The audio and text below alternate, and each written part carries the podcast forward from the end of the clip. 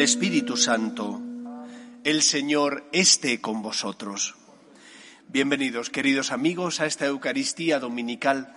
Hoy escucharemos cómo Jesús inicia su vida pública ungido por el Espíritu. Es decir, es el Espíritu el que guía y sostiene la Iglesia. Aun en los momentos más difíciles, nosotros los cristianos tenemos esperanza. La esperanza es la virtud que nos sostiene en los momentos difíciles y que nos hace confiar en el poder y en la gracia de Dios, aun en los momentos más difíciles y oscuros de la vida. Vamos a dar gracias al Señor porque nunca nos abandona y vamos a pedirle perdón por nuestras faltas y pecados.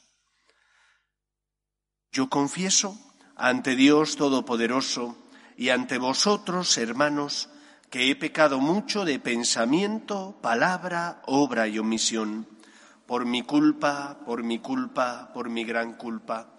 Por eso ruego a Santa María, siempre Virgen, a los ángeles, a los santos y a vosotros, hermanos, que intercedáis por mí ante Dios nuestro Señor. Dios Todopoderoso tenga misericordia de nosotros, perdone nuestros pecados y nos lleve a la vida eterna. Señor, ten piedad. Cristo, ten piedad. Señor, ten piedad. Gloria a Dios en el cielo y en la tierra paz a los hombres que ama el Señor. Por tu inmensa gloria te alabamos, te bendecimos, te adoramos, te glorificamos. Te damos gracias, Señor Dios, Rey Celestial, Dios Padre Todopoderoso, Señor Hijo único Jesucristo, Señor Dios, Cordero de Dios, Hijo del Padre. Tú que quitas el pecado del mundo, ten piedad de nosotros. Tú que quitas el pecado del mundo, atiende nuestras súplicas. Tú que estás sentado a la derecha del Padre, ten piedad de nosotros, porque solo tú eres santo solo tú, Señor, solo tú, Altísimo Jesucristo, con el Espíritu Santo, en la gloria de Dios Padre. Amén. Oremos. Dios Todopoderoso y Eterno, ayúdanos a llevar una vida según tu voluntad, para que podamos dar en abundancia frutos de buenas obras, en nombre de tu Hijo predilecto, el que vive y reina contigo en unidad con el Espíritu Santo y es Dios por los siglos de los siglos.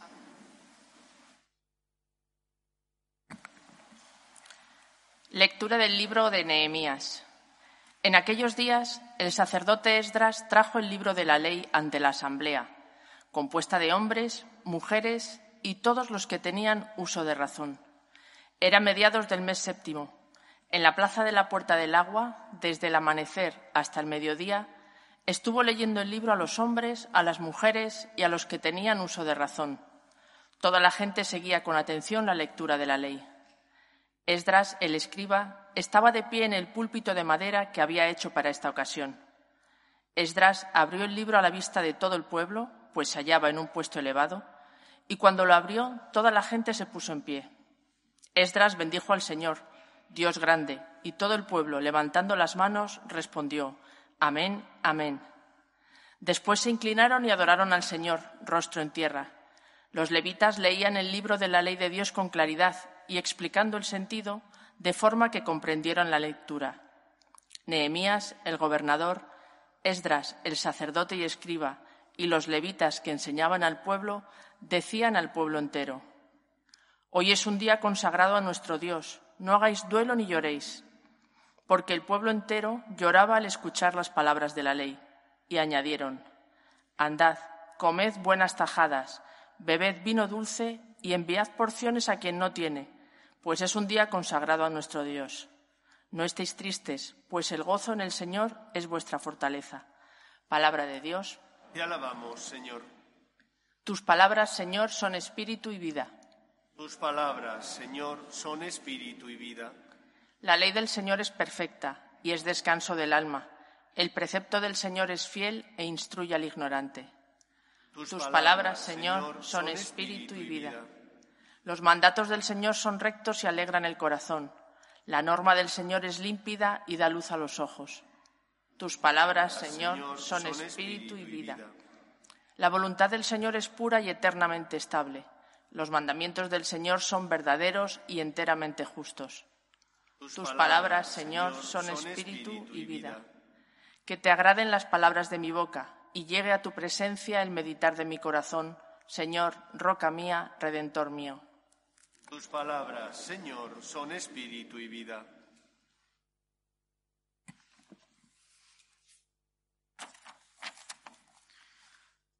Lectura de la primera carta del apóstol San Pablo a los Corintios.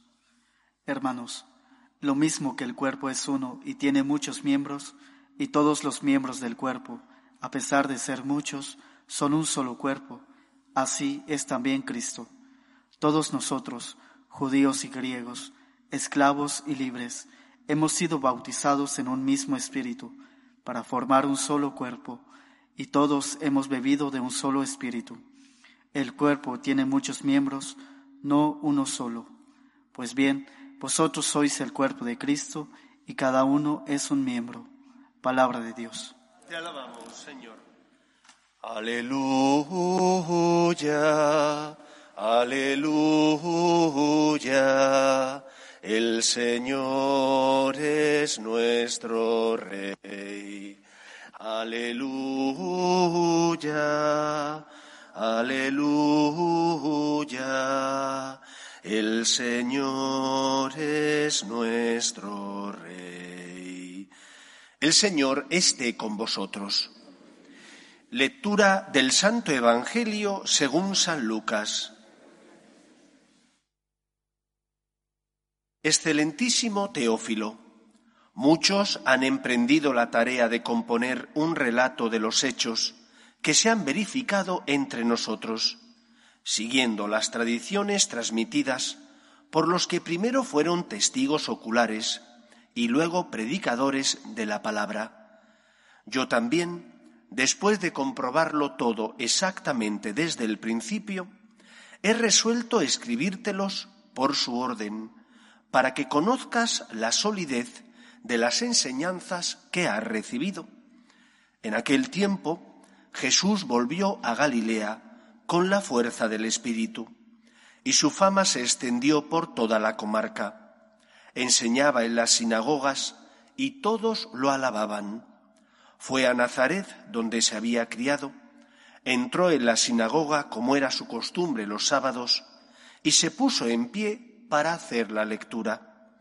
Le entregaron el libro del profeta Isaías y desenrollándolo encontró el pasaje donde estaba escrito, El Espíritu del Señor está sobre mí, porque Él me ha ungido. Me ha enviado para anunciar el Evangelio a los pobres, para anunciar a los cautivos la libertad y a los ciegos la vista, para dar libertad a los oprimidos para anunciar el año de gracia del Señor. Y enrollando el libro, lo devolvió al que le ayudaba y se sentó. Toda la sinagoga tenía los ojos fijos en él, y él se puso a decirles, Hoy se cumple esta escritura que acabáis de oír.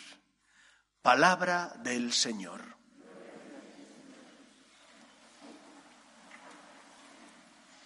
Como os he dicho al inicio, en la munición de entrada, el Evangelio de hoy nos habla del inicio de la vida pública de Cristo, donde Jesús, como decía el libro del profeta Isaías, ha sido ungido por el Espíritu e inicia su vida pública proclamando el año de gracia del Señor. Lo primero que nos enseña, por tanto, el Evangelio es que la Iglesia constituida por hombres, no está dirigida por los seres humanos. Si estuviera dirigida por los seres humanos, hace ya tanto que habría fracasado y habría dejado de existir. Como pasan los imperios, así habría pasado con la Iglesia. Todo lo que es humano es caduco, es finito. Pero al estar dirigida por el Espíritu Santo, esta Iglesia que es santa, porque es Dios, el que la dirige y la funda, pero que es de pecadores porque en ella también estamos nosotros, esta iglesia santa de pecadores, ni el poder del infierno la va a derrotar. Esa promesa de Cristo sigue vigente y se sigue cumpliendo en nuestra vida. Es cierto que la historia de la Iglesia nos enseña que esta institución ha atravesado por distintos momentos, momentos de persecución, hasta que llega, por ejemplo, la paz constantiniana en el siglo IV, momentos de paz y por lo tanto de bonanza, momentos también de vivir en las catacumbas, de ser pocos. Por lo tanto, nosotros que tenemos historia, tenemos que aprender a vivir con esperanza. Con esperanza a pesar de las dificultades que estamos atravesando. Por ejemplo, en Occidente, con la descristianización, cuando las iglesias cada vez están más vacías. En Holanda, por ejemplo, el obispo de Utrecht el otro día hizo unas manifestaciones diciendo que van a tener que cerrar no sé cuántas parroquias, porque no hay fieles. Y si no hay fieles, ¿cómo se sostiene el templo? Es imposible mantenerlo. Y el otro día aparecía un informe que hablaba de cómo en Hispanoamérica, que en tiempos de San Juan Pablo II decía él que era el futuro de la Iglesia, y así será, no me cabe la menor duda, pero cómo en Hispanoamérica las sectas están ganando muchísimo terreno a la Iglesia católica. La Iglesia atraviesa por distintos momentos, pero nosotros no podemos tener miedo. Aquellas palabras de San Juan Pablo II, no tengáis miedo, nada más ser nombrado Papa, tienen que resonar en nuestro corazón. Nosotros no tenemos miedo no porque no haya peligros, que los hay, dentro y fuera de la Iglesia. Desde fuera nos atacan, pero también a veces incluso desde dentro, por el pecado de los hombres, de los cristianos, que a veces no vivimos como debemos o que no somos fieles a la verdad que tenemos que transmitir. ¿Cuántos sacerdotes hay ya que no predican la verdad, sino que predican su verdad?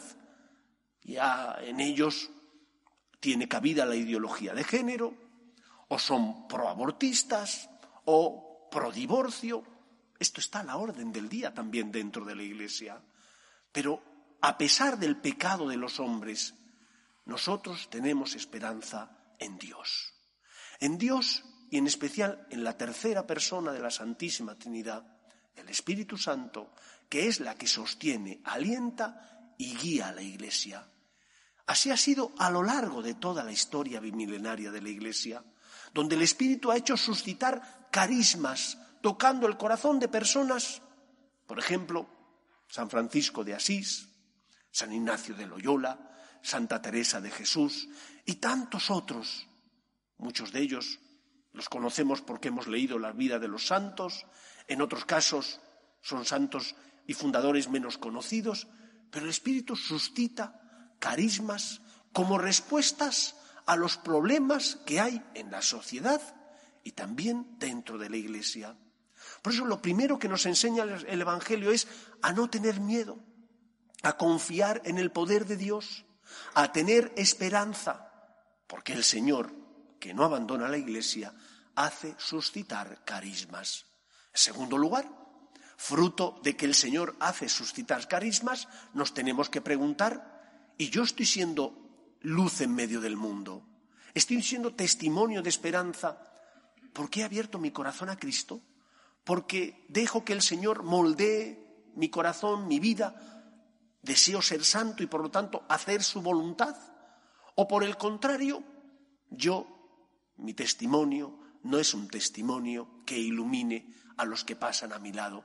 No porque seamos perfectos, que no lo somos, sino porque confiamos en Dios y tenemos que dar ante nuestra sociedad un testimonio de esperanza y de confianza en el poder de Dios que aun en los momentos más difíciles nunca abandona a los hombres.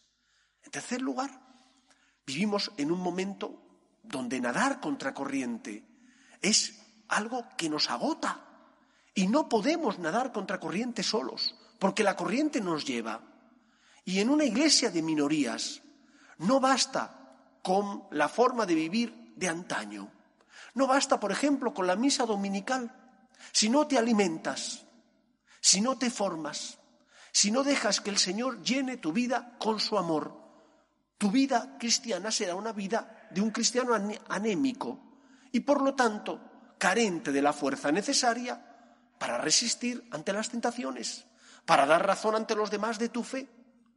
Por eso, esta iglesia carismática, donde el Espíritu Santo hace suscitar a personas que son luz en medio del mundo, en esta iglesia carismática yo me tengo que preguntar, ¿y no tendré que hacer algo?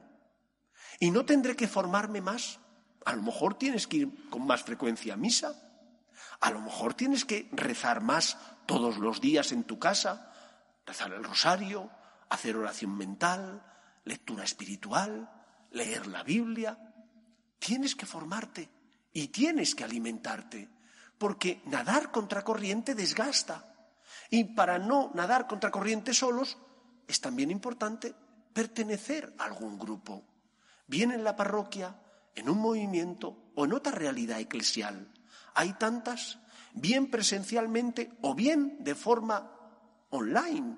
Hoy en día es tan fácil comunicarte con otras personas de forma virtual, donde compartes tu fe, aprendes, y de esa manera tampoco tienes el problema de la COVID, que yo sé que es un riesgo grande el que tenemos, pero por Internet, ¿cuántos grupos online existen en nuestra iglesia? Pero ¿qué es lo que falta quizás? Comprometerte, complicarte un poquito la vida. Si te complicas la vida, y recibes el alimento necesario, será fácil que con la ayuda de la gracia de Dios seas más fiel a la vocación a la que el Señor te llama. Será mucho más fácil que con la ayuda de la gracia de Dios puedas resistir a la tentación porque haces más oración, porque te confiesas con más frecuencia, porque te alimentas y formas tu fe y no tienes el traje de tu primera comunión, que ya no te coge. Has crecido y tu fe también tiene que madurar. En segundo lugar, el Evangelio de hoy nos habla también de cómo Cristo, que inicia su vida pública llevado por el Espíritu, cómo Jesús proclama el año de gracia del Señor. ¿En qué consiste el año de gracia del Señor? Porque Jesús hablaba para judíos y no podremos comprender lo que significa eso si no nos vamos a la mentalidad judía. Según la ley sacerdotal, cada 50 años, el pueblo de Israel vivía el año jubilar, el año de gracia del Señor. Y en cada 50 años, en ese año jubilar, las tierras que habían sido sustraídas a personas que tenían deudas, se les devolvían. Los presos que estaban en la cárcel y no habían cometido delitos graves eran absueltos y salían de la prisión. Y aunque parezca extraño, el pueblo de Israel durante todo ese año tenía prohibido cultivar la tierra. ¿Por qué tenía prohibido cultivar la tierra? Porque el Señor se comprometió a que Él haría germinar la tierra para dar de comer a su pueblo. Y era un acto de fe. Y lo hacían y lo vivían. Jesús viene a proclamar el año de gracia del Señor, que no consiste en sacar a los presos de las cárceles, sino en que nos libera del pecado. Viene a proclamar el año de gracia del Señor, que no consiste en no cultivar el campo, eso lo hacían los judíos, sino que consiste en que el Señor se te entrega como alimento. Él es la vida, Él es aquel que llena tu corazón de esperanza, de consuelo. No te quita los problemas, pero te consuela, te da su amor y su misericordia. Y con ello encuentras sentido a pesar de las dificultades de la vida, encuentras sentido a tu existencia. Por lo tanto, Jesús viene a reconciliar al hombre pecador con su Padre Dios. Nos eleva a la dignidad de hijos para que podamos disfrutar como hijos adoptivos de los derechos que tienen los hijos, aquellos derechos que el Señor quiere concedernos. Viene a compartir con nosotros su amor, viene a injertarnos en la vida divina. Por lo tanto, vivamos como personas con esperanza. De esperanza porque hemos conocido el amor de Dios y sabemos que donde abundó el pecado, sobreabundó su gracia y su misericordia. Que el Señor lleve a cabo en nosotros, porque le abrimos el corazón y creemos en Él, la obra de la salvación, ese año jubilar, el año de gracia del Señor. Nos ponemos en pie. Oremos a Dios nuestro Padre. Creo en un solo Dios, Padre Todopoderoso, Creador del cielo y de la tierra, de todo lo visible y lo invisible.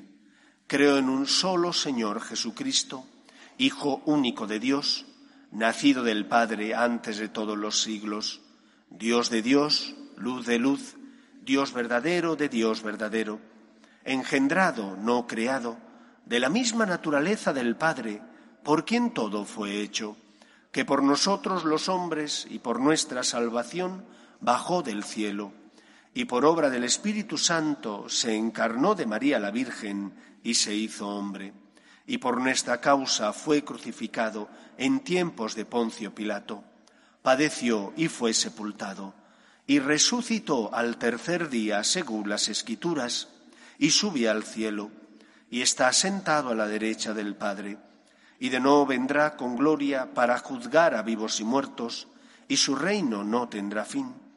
Creo en el Espíritu Santo, Señor y dador de vida, que procede del Padre y del Hijo, que con el Padre y el Hijo recibe una misma adoración y gloria, y que habló por los profetas. Creo en la Iglesia, que es una santa, católica y apostólica. Confieso que hay un solo bautismo para el perdón de los pecados. Espero la resurrección de los muertos y la vida del mundo futuro. Amén. Dios quiere que todos los hombres se salven y lleguen al conocimiento de la verdad. Pedimos por la Iglesia para que sea fiel a la misión que Cristo le encomendó de llevar el Evangelio a todos los hombres, roguemos al Señor. Pedimos también por nuestras familias, para que se mantengan unidas en el amor a Dios, en el respeto a su santo nombre, roguemos al Señor. Pedimos por los que sufren, especialmente por los enfermos. Pedimos para que se termine lo antes posible esta pandemia que padecemos Pedimos por las personas que están en paro, por las familias rotas y las víctimas del aborto. Roguemos al Señor. Pedimos también por los que no tienen fe y a causa de las cruces de la vida desesperan, para que encuentren consuelo a su dolor en nuestras obras de caridad. Roguemos al Señor. Y pedimos por nuestros gobernantes para que promuevan leyes y políticas sociales que fomenten la defensa de la dignidad de la persona, desde su inicio, que es la concepción, hasta la muerte natural, roguemos al Señor. Escucha, Padre, las súplicas de tus hijos, que nos dirigimos a ti confiando en tu amor. Te lo pedimos por Jesucristo nuestro Señor.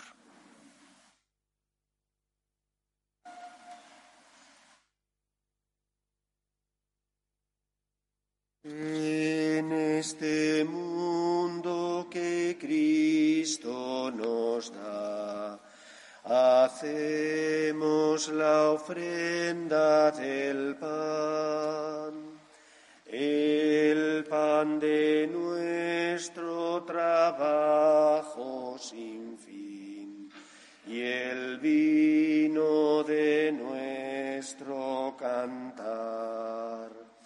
Traigo ante ti nuestra justa inquietud, amar la justicia y la paz, saber que vendrás, saber que estarás, partiendo a los Saber que vendrás, saber que estarás, partiendo a los pobres tu pan. Orad, hermanos, para que este sacrificio mío y vuestro sea agradable a Dios Padre Todopoderoso.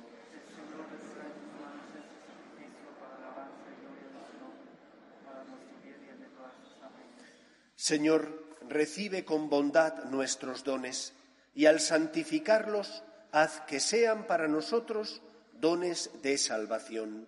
Por Jesucristo nuestro Señor. El Señor esté con vosotros.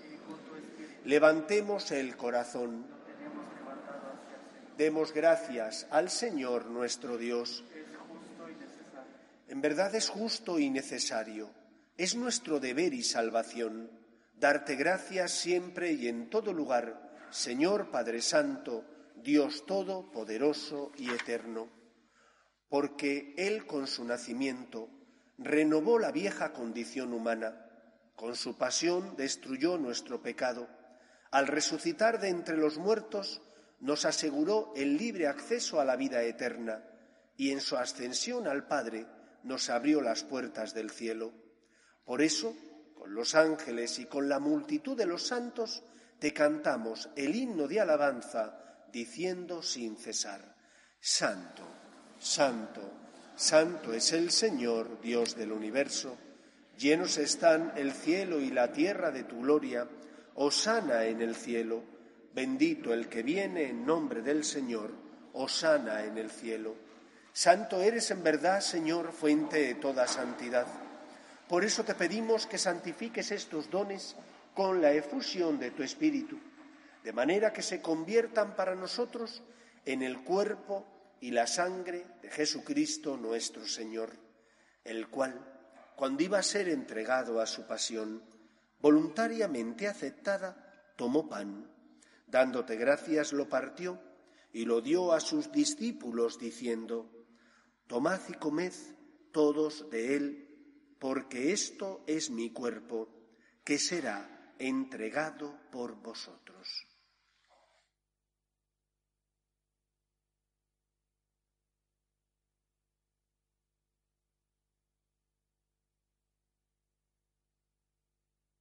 Del mismo modo, acabada la cena, tomó el cáliz y dándote gracias de nuevo, lo pasó a sus discípulos diciendo, Tomad y bebed todos de él porque este es el cáliz de mi sangre, sangre de la alianza nueva y eterna, que será derramada por vosotros y por muchos para el perdón de los pecados.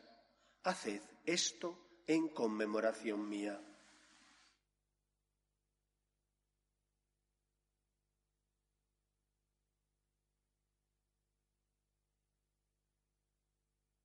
Este es el sacramento de nuestra fe.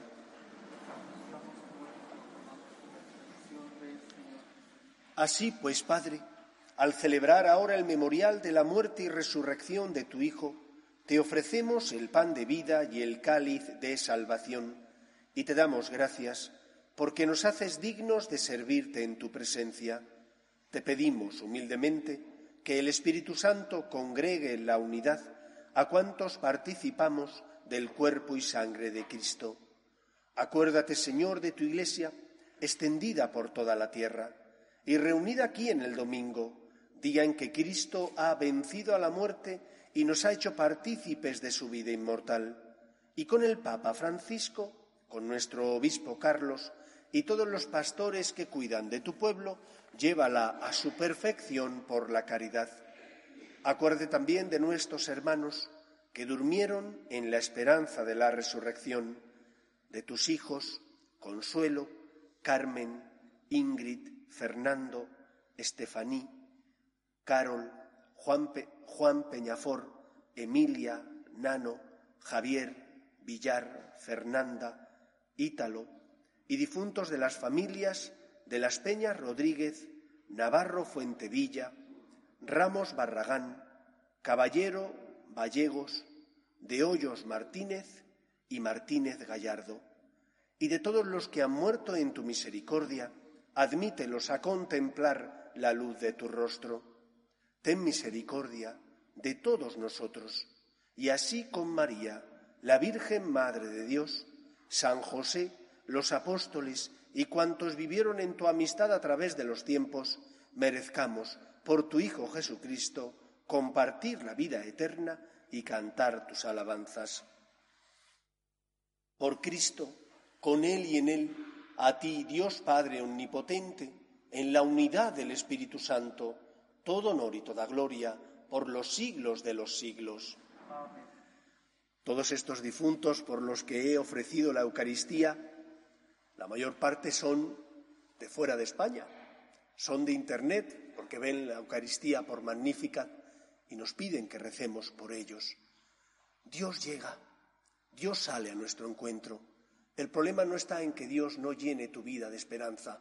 El problema es que tenemos tantas ocupaciones y quizás tengamos tiempo para todo y para todos, menos para Él. Él ha, venido a salvarte, a curar y sanar tus heridas, ha venido a llenar tu vida de esperanza. Pero si tú no le abres el corazón, no podrá llevar a cabo esa misión, porque te dio el don de la libertad. Te ama tanto que no quiere obligarte, que quiere que le abras el corazón por amor, que quiere que le correspondas porque Él te amó primero. Vamos a pedir al Señor que transforme nuestro corazón y que seamos humildes y agradecidos y dejemos que Él proclame el año de gracia en nuestra vida, liberándonos de las ataduras del pecado. Padre nuestro que estás en el cielo, santificado sea tu nombre, venga a nosotros tu reino, hágase tu voluntad en la tierra como en el cielo. Danos hoy nuestro pan de cada día, perdona nuestras ofensas, como también nosotros perdonamos a los que nos ofenden. No nos dejes caer en la tentación y líbranos del mal. Líbranos de todos los males, Señor, y concédenos la paz en nuestros días, para que, ayudados por tu misericordia, vivamos siempre libres de pecado y protegidos de toda perturbación mientras esperamos la gloriosa venida de nuestro Salvador Jesucristo. Señor Jesucristo, que dijiste a tus apóstoles, la paz os dejo, mi paz os doy, no tengas en cuenta nuestros pecados, sino la fe de tu Iglesia, y conforme a tu palabra concédele la paz y la unidad. Tú, que vives y reinas por los siglos de los siglos, la paz del Señor esté siempre con vosotros. Cordero de Dios, que quitas el pecado del mundo, ten piedad de nosotros. Cordero de Dios, que quitas el pecado del mundo, ten piedad de nosotros. Cordero de Dios, que quitas el pecado del mundo, danos la paz. Este es el Cordero de Dios que quita el pecado del mundo. Dichosos los llamados a la cena del Señor. Señor, no soy digno de que entres en mi casa, pero una palabra tuya bastará para sanarme. El cuerpo de Cristo. Amén.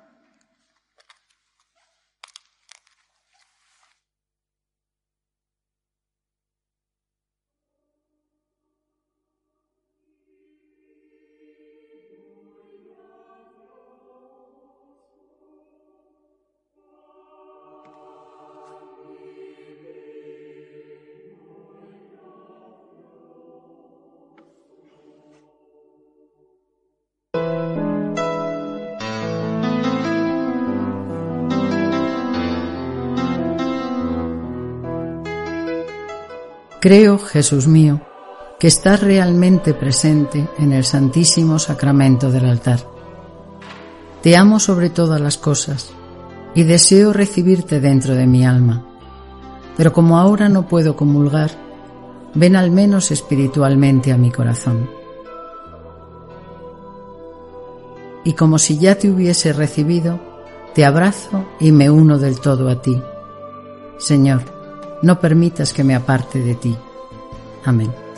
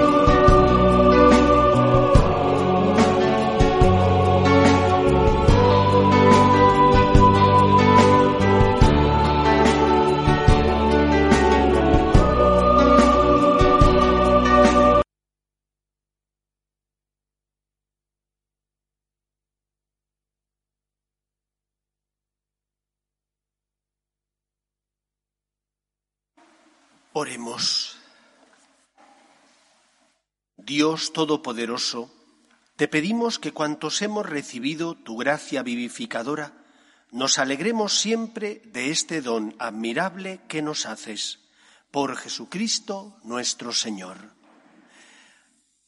Vamos a organizar un viaje para el mes de abril, finales del mes de abril, la semana anterior a mayo, al puente de mayo, donde vamos a visitar la ciudad de los papas en Aviñón, y las ciudades colindantes que están cercanos, cercanas a ese lugar. Yo creo que ya estará mucho mejor la situación. Todos sabemos que las olas tienen un pico de subida, pero después también de bajada, y que tenemos que, con precaución, hacer vida. Aquellos que estéis interesados en esta peregrinación a Aviñón, a la ciudad de los papas, Susana os puede facilitar la información.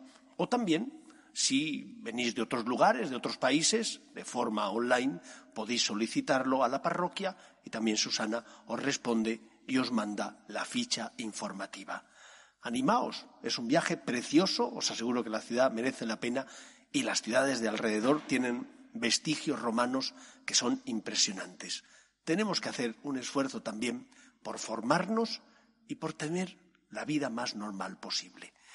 En segundo lugar, afuera también está Susana para facilitar el libro del mes, que se titula Europa y la fe. No se entiende nuestra Europa sin la fe. Solo si conocemos nuestras raíces podremos defenderlas. Tenéis que formaros.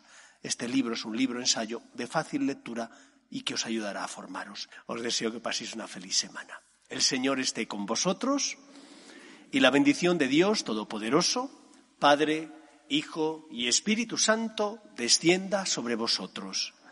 Podéis ir en paz. Pedimos a la Virgen María que proteja a nuestras familias y especialmente a los enfermos también de COVID. Dios te salve, Reina y Madre de Misericordia, vida, dulzura y esperanza nuestra. Dios te salve. A ti llamamos los desterrados hijos de Eva a ti suspiramos, gimiendo y llorando en este valle de lágrimas. Ea pues, Señora, abogada nuestra, vuelve a nosotros esos tus ojos misericordiosos, y después de este destierro, muéstranos a Jesús, fruto bendito de tu vientre, oh clementísima, oh piadosa, oh dulce y siempre Virgen María. Ruega por nosotros, Santa Madre de Dios, para que seamos dignos de alcanzar las promesas de nuestro Señor Jesucristo. Amén.